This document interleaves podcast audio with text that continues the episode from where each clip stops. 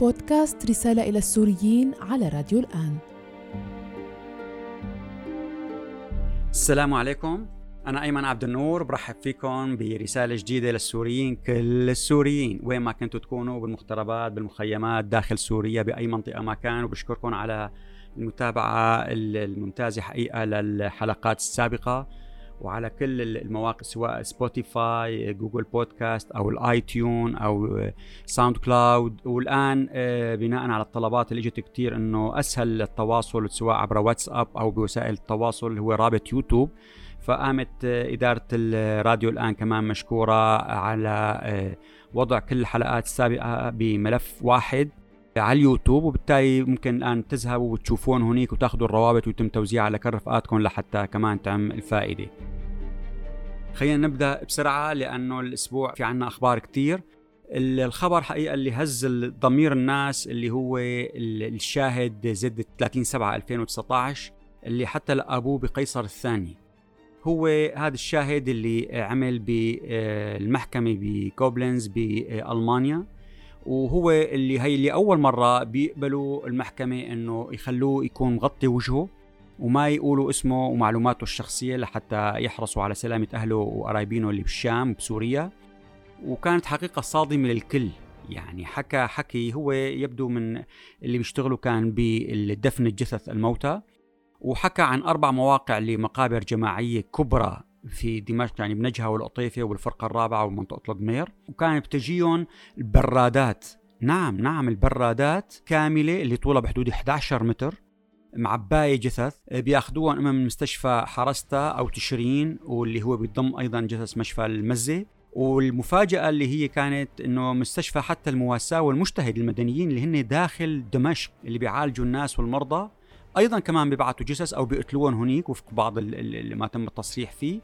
وهالكل براد بيحتوي بين 500 ل 700 جثة؟ وكانوا يدفنوا هو وفق كلامه إنه آه، تقريبا أربع مرات كل أسبوع إضافة لمرتين من سجن صيدنايا يعني عم نحكي ست مرات دفن كل مرة ممكن يكون فيها براد أو برادين كل براد في بين 500 ل 700 جثة. أرقام مرعبة عم نحكي بعشرات الآلاف بالشهر بالشهر. يعني ضرب 12 صرنا عم نحكي بمئات الألوف بالسنة. يعني إذا بنضربهم بكذا سنة وفق هو الأيام السنين اللي اشتغل فيها من 2011 ل 2017 يعني شيء ما بعرف. يعني مشان هيك متوقعين إنه تصير صدمة ومن إنه هولندا من وراها أخذت إجراء وممكن دول أخرى تأخذ إجراءات مماثلة. هلأ الشغلة هي تواكبت أيضا مع بعض كمان آه يعني تساؤلات كبرى إنه يا أخي في ناس آه عائلات عم تقول وأهل أولادهم كانوا ظانين إنه داعش اللي خطفتهم. وخطفوا بمناطق مختلفة ما كانت تحت سيطرة النظام كانت تحت سيطرة المعارضة وفيها شيء من داعش. شافوا إما صور الأولاد بالصور اللي تسربت عن قيصر أو أنه تم إطلاق سراحهم من آه، فروع أمنية بدمشق. فيعني في واضح في شيء ما ظابط بين العلاقة بين تنظيم داعش وبين الأمن السوري. هذا موضوع كمان يعني يبدأ بلش يبدو ياخذ تفاعلات قد يكبر أكثر بكثير موضوع الأسبوع الفائت أيضا المطالبات السورية اللي ما فتئت تنادي بإطلاق سراح العميد أحمد رحال. حقيقة آخر الأخبار أنه هو آه، مدامته زارته لرئيس الائتلاف بمكتبه ثلاث مرات. ما هو موجود مانو بالسجن بمركز ترحيل تشاتالقا اسمه. واللي عم بتتابع الموضوع هي محكمة الجزاء والصلح الثانية بإسطنبول. وحاطينه تحت الكود G 82 يعني G 82 اللي هو بيضعوا فيه مثل تبع فتح الله جولن مثل تبع ال PKK وهالقصة اللي بقضايا الأمن القومي التركي أو تهديد الأمن العام. يعني هن معتبرينه هيك. لكن الشيء الإيجابي اللي تم تأكيد له إنه ما راح يتم ترحيله لسوريا وبالتالي قد يكون لدولة ثالثة. زوجته قالت إنه هو أحد الأمور اللي أيضا يعني اللي عم بيتم مراجعتها أو اتهامه فيها إنه هو دخل الأراضي التركية بطريقة غير شرعية بعد ما انشق بال 2012 وإنه بدون جواز سفر. إيه، طبعا هو عميد ما عنده جواز سفر وما عنده هوية مدنية أصلا وقت اللي انشق. لكن هو عالج هذا الأمر بعدين وعمل حتى طلع جواز سفر سوري وسافر ودخل مطار إسطنبول عدة مرات وما تم إيقافه. اذا أيضا هي كمان ممكن تجاوزه. هلا النقاط الأخرى اللي صايرة اللي هي صار في خناقه بخصوص شركة آه، استخراج النفط Delta Crescent Energy اللي بمنطقة الإدارة الذاتية شمال شرق سوريا المنطقة الإدارة الذاتية الكردية بين آه، شركة Gulf Sands Petroleum اللي هي كانت عاملة عقد مع النظام السوري وكانت عم بتنقب وتستخرج النفط ب 21 ألف برميل باليوم من البلوك 26 ضمن وزارة النفط السورية يعني. هلا شو اللي صار؟ هي كانت العقد تبعها إنه هي بتستخرج وبتسترجع تكاليفها وبتعطي تلتين للنظام وتلت بتاخده لها الآن عم بتقول إنه آه، إجت أخذتها بدها تاخذها هي الشركة الجديدة. طيب عقدها؟ شو بده يصير فيه؟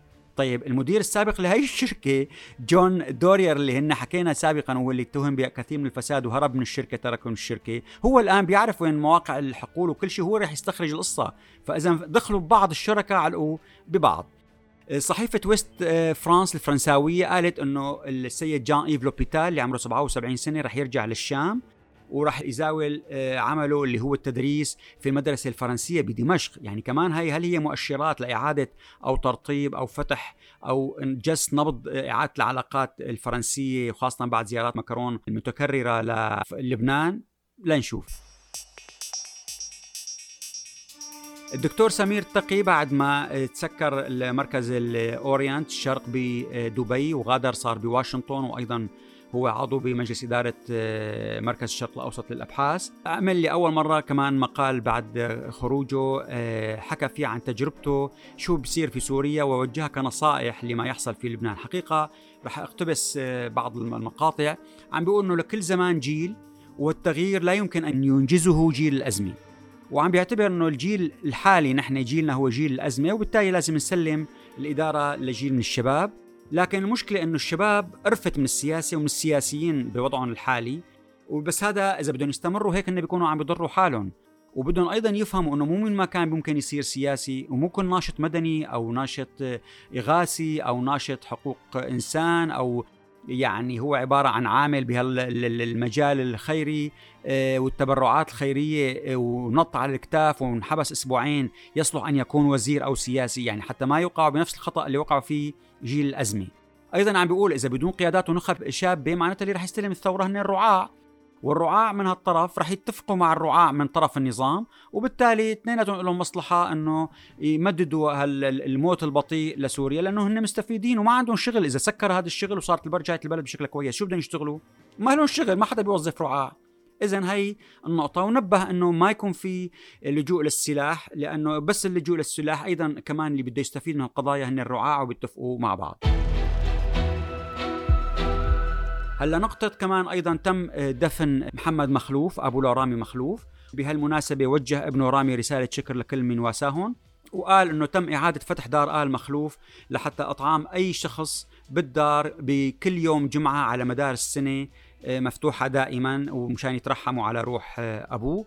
هلا النقطة اللي كنا بدنا نحكي عنها وأجلناها من الأسبوع الفائت اللي هي أحمد ابنه اللي إجت كثير من التساؤلات وما تغطت بالإعلام كلها ما حدا بيعرفها أصلا. بال 2011 آه، هو ولد أحمد. كان أبوه بده يسميه آه، محمد junior على اسمه وهذا تقليد متبع في كثير من أوروبا وبأمريكا إنه بسميه على اسم الأب لكن junior والأب بصير ال senior. فصار في مشكلة مع أولاده إنه لا ما بده يسميه هو ياخذ الاسم. فقام سماه على اسم والده أحمد. هلأ طبعا شقيقاته لمحمد مخلوف اللي هن ميا وعليا هن من غير أم. يعني مو من أمه اللي إجت منها أيضا فاطمة وأنيسة. فهي كمان ملاحظة. هلأ في ملاحظة أيضا أنه هو عنده زوجة ثالثة ما حدا جاب عنها نهائيا سيرة بالإعلام متزوجة قبل ما يتزوج أم رامي وعندها بنت وهي متجوزة خارج سوريا.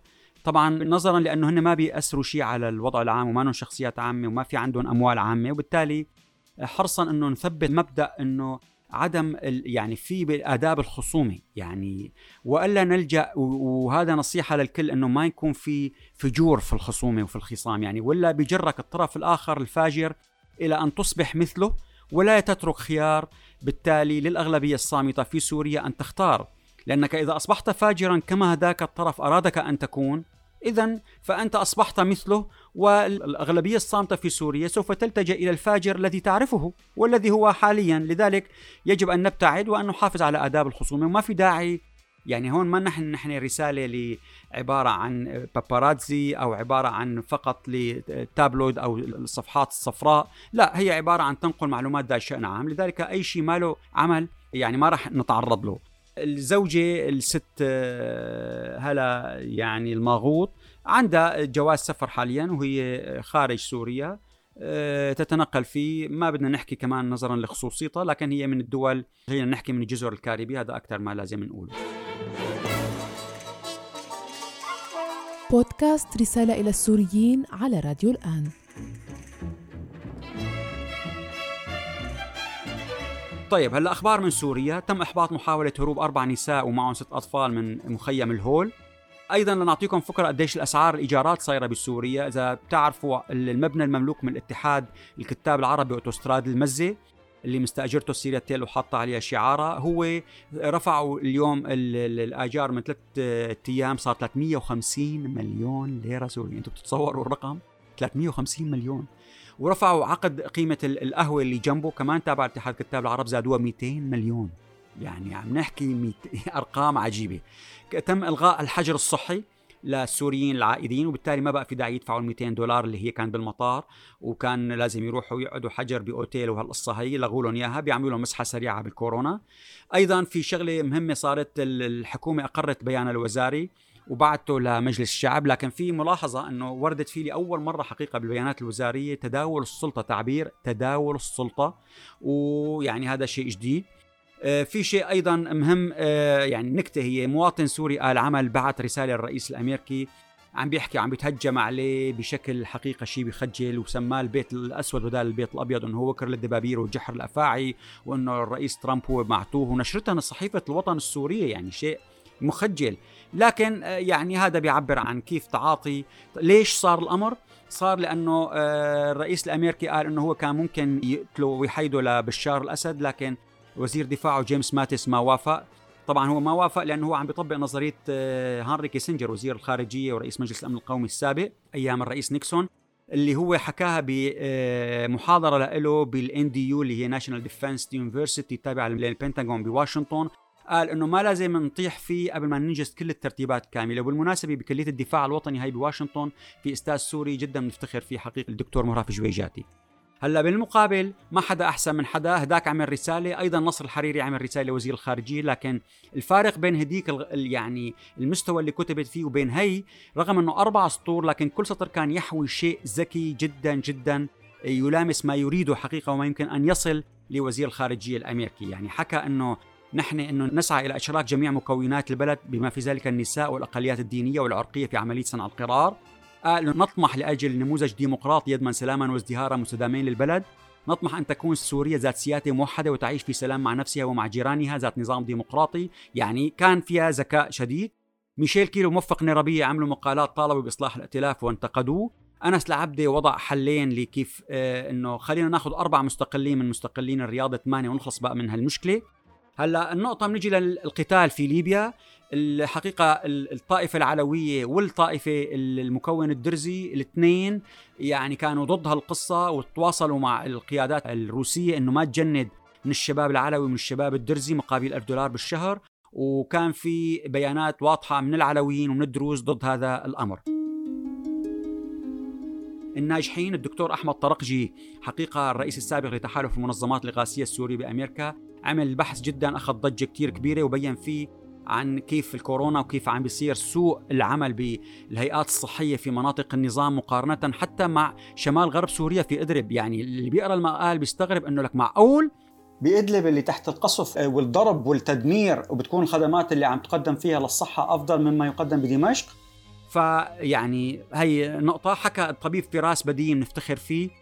عمل المركز السوري الأمريكي لعلاج السرطان بس حطوها على الفيسبوك. أي شخص في سوريا مجانا بيبعث له أي شيء بده بيبعث له رأي بيبعث له اقتراحات بيبعث له شو أفضل طريقة له فكمان الطبيب فراس بديم له شكرا. الدكتور سنان حتاحت عمل منصة اوركيوم الرقميه مع عدد من الشباب السوريين كمان من أجل آه، يعني معالجة آه، الشركات من إتمام عملية التحول الرقمي. كمان نشكره عليها. سعاد عصام شلح والدتها وسام جمعة بدعت بدبلن وصارت هي رغم إنه عمرها 18 سنة طالبة سنة ثانية وأخذت وسام وأخذت منحة كثير كويسة. المهندس السوري اللي هو من حما سامر عيان رغم إنه ما صار له خمس سنين بالسويد تعلم لغة وعدل شهادته وصار كمان عمل مع مقابلة التلفزيون السويدي عن نجاحاته بالهندسة. آه، بنكون انتهينا من الرسالة وشكرا لكم وشاركوا الرابط مع رفقاتكم لحتى تعمل فائدة ونراكم الأسبوع المقبل.